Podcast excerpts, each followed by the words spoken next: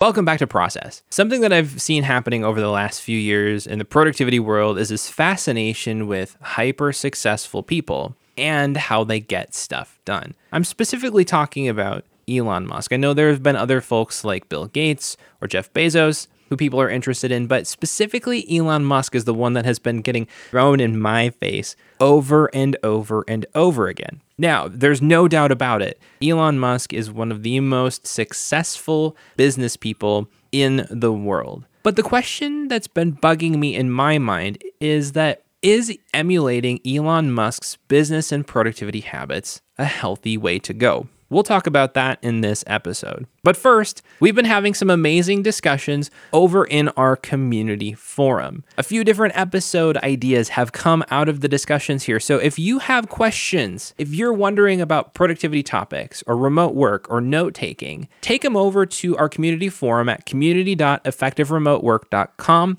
and I'm happy to discuss them with you there, as well as many, many other people who are interested in the same topics as well. We all have information and wisdom that we can share with each other about productivity and remote work. So I would love to see you over at the community. Now, again, there's no doubt about it that Elon Musk is incredibly effective and successful in his business life. Musk is a what they call a centibillionaire, meaning he has over a hundred billion dollars. And in fact, I believe his last net worth was stated at two hundred billion dollars. But is emulating his work practices a healthy thing to do? We've heard things, if you do some research on the internet, that he time blocks his day down to every five minutes. He manages multiple companies, has founded three or four, potentially even more other ones beside of that. He also has six children and a partner. And to be honest with you, I don't know how he has time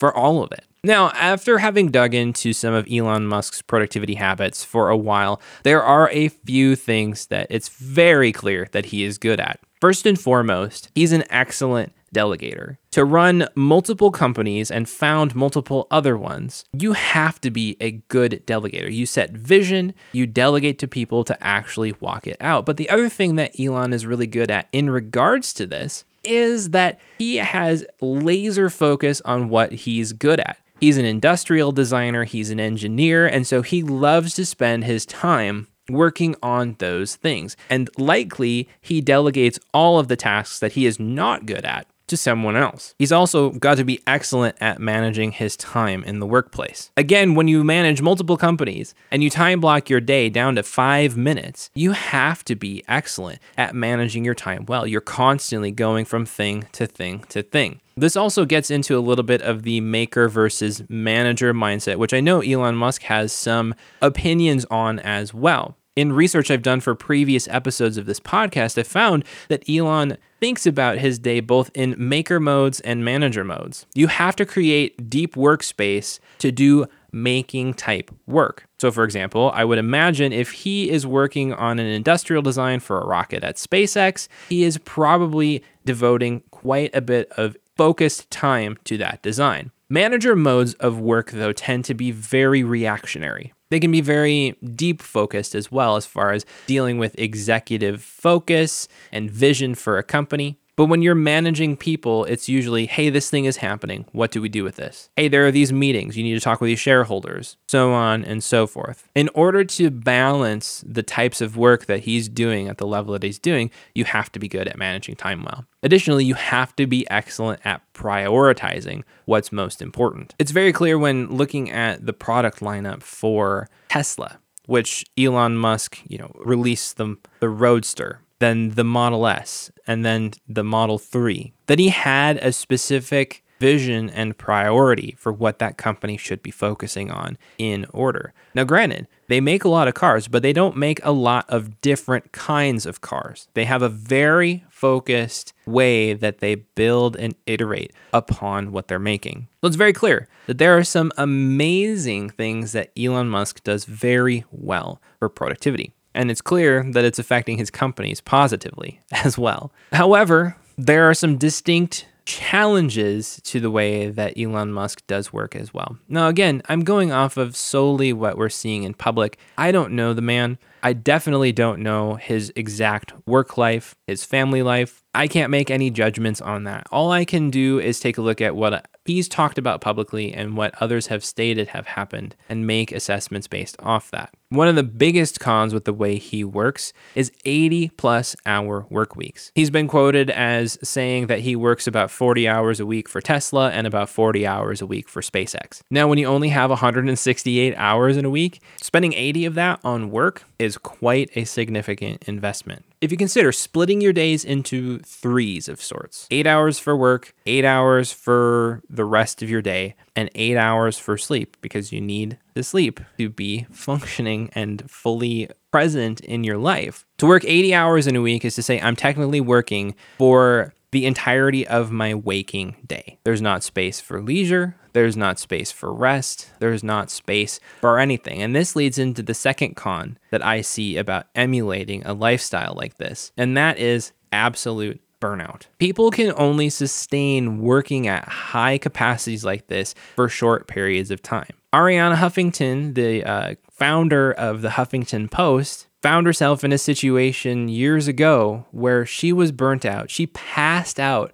on the floor because she hadn't been sleeping and had an episode basically. I don't know the exact details of the story because I haven't read her book, but it's something to consider. When you're not sleeping enough, when you're working way too much, and you're burning the candle at both ends, there's only so much that your body can handle. There's only so much that your mind can handle. And there is a point of diminishing returns on your work. Working more hours does not necessarily mean higher quality or greater quantity of work. Parkinson's law says that work expands to the time allotted to it. And while billionaires like Elon Musk and Bill Gates are great at blocking their time and focusing their time in multiple different areas for very set periods of time, there still is a max limit to the amount of work your body can handle and your mind can handle in a day or in a week or in a year. Probably the most important thing that I've noticed with people wanting to emulate these hyper successful individuals and their modes of living for success is that we're comparing apples to oranges. I mean, we're all people and we all have the same physical limitations in some regards. Some of us can work more hours than others without it affecting us, others can need to work fewer. But we're talking about Elon Musk, the CEO of multiple companies, founder of multiple other ones, centibillionaire. And likely compared to us, you know, we're probably making enough, you know, reasonable amount of money, but we're not making billions of dollars. If you're listening to this podcast and you're a billionaire, thanks for listening. I appreciate you spending your time listening to this podcast. But I can almost about guarantee that most everybody listening to this podcast or that's super interested in productivity is most likely not at this level of work. Also, just working like somebody else doesn't make you successful like them. Having good productivity habits does not lead to success in and of itself. Having good productivity habits is a result of solving problems over years to help yourself stay focused and on task to the things that matter most to you so that you can get the most effective work done that you can. This also involves knowing what you are good at and what you're not good at. So, to be a good delegator, you have to know what you do really well and nobody else can do better than you. And then anything that anyone else can do better than you, you hand that off to them. You have to be self aware in those places. You have to have experience. You have to have wisdom that you've built up. But just copying someone's work style or how they block time, while it can teach you some things about productivity, it does not make you successful inherently. So, to answer our question this week, is emulating hyper successful people like Elon Musk a healthy thing to do? I'm going to say generally no, but there are some things that we can learn from them. No, because I don't think that sacrificing all of the time of your week on the altar of the success of your business is a helpful or effective way to live your life. Now, granted, you make choices and you live with the consequences of choices, but if you have a family, if you have other things that you enjoy in life other than work, spending 80 or more hours a week working on those things is not an effective use of your time. Zig Ziglar talks about having balance in life. And he came up with this concept called the wheel of life. We've often talked about the wheel of life on this podcast in re- reference to goals. How are you progressing in each one of these different areas in the wheel of life? But The Wheel of Life is a great place to check in to see how you're doing in every area of your life. Because, as Zig Ziglar has talked about in the past, when one of the areas on the Wheel of Life is flat, your life is flat. So, if you're hyper successful in business and maybe you're physically fit, but your relationships are waning, maybe you're feeling lonely, maybe you don't really have great connections with people, maybe you're not having any fun, then your life is flat. You've got some work to do to round it out and have a holistically healthy life. I would have to say, though, that we can learn some of the great skills that these hyper successful individuals have and apply them to our lives. If we're in a position to delegate, that is an excellent skill to have, especially as you move up the management chain. Being able to focus on what you are good at and hand off the rest to others to empower them to be good at it is an excellent thing to do. Managing your time well, again,